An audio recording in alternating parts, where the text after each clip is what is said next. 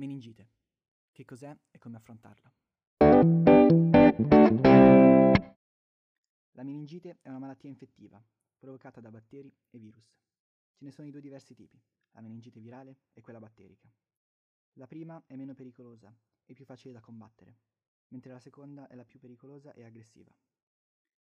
Può essere causata da tre batteri, emofilo, pneumococco e meningococco.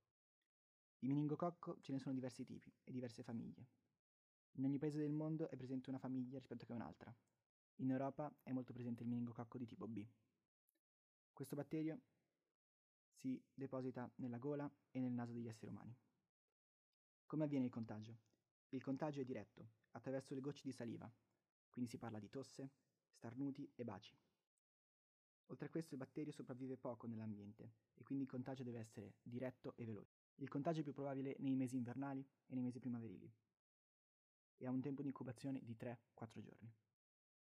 I sintomi sono faringite e congiuntivite, che si aggravano in mal di testa, mal al collo, febbre alta e macchie sulla pelle.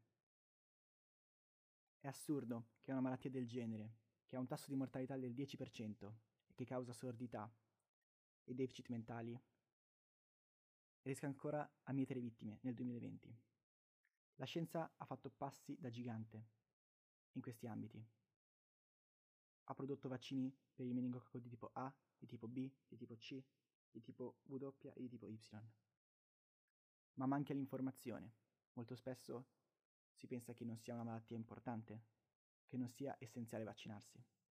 Molta gente non sa che il 20% dei portatori è sano e quindi non vede su di sé i sintomi della malattia, ma può contagiare altre persone, quindi può mietere vittime. È giusto informarsi, è giusto vaccinarsi, perché una malattia che è già stata debellata non può più uccidere persone, non può più rendere difficile la vita di qualcuno, non può più rovinare la vita dei più giovani.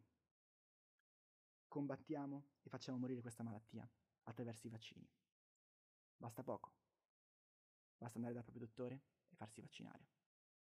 Un piccolo gesto può salvare vite. Qui è Matt, ci vediamo domani.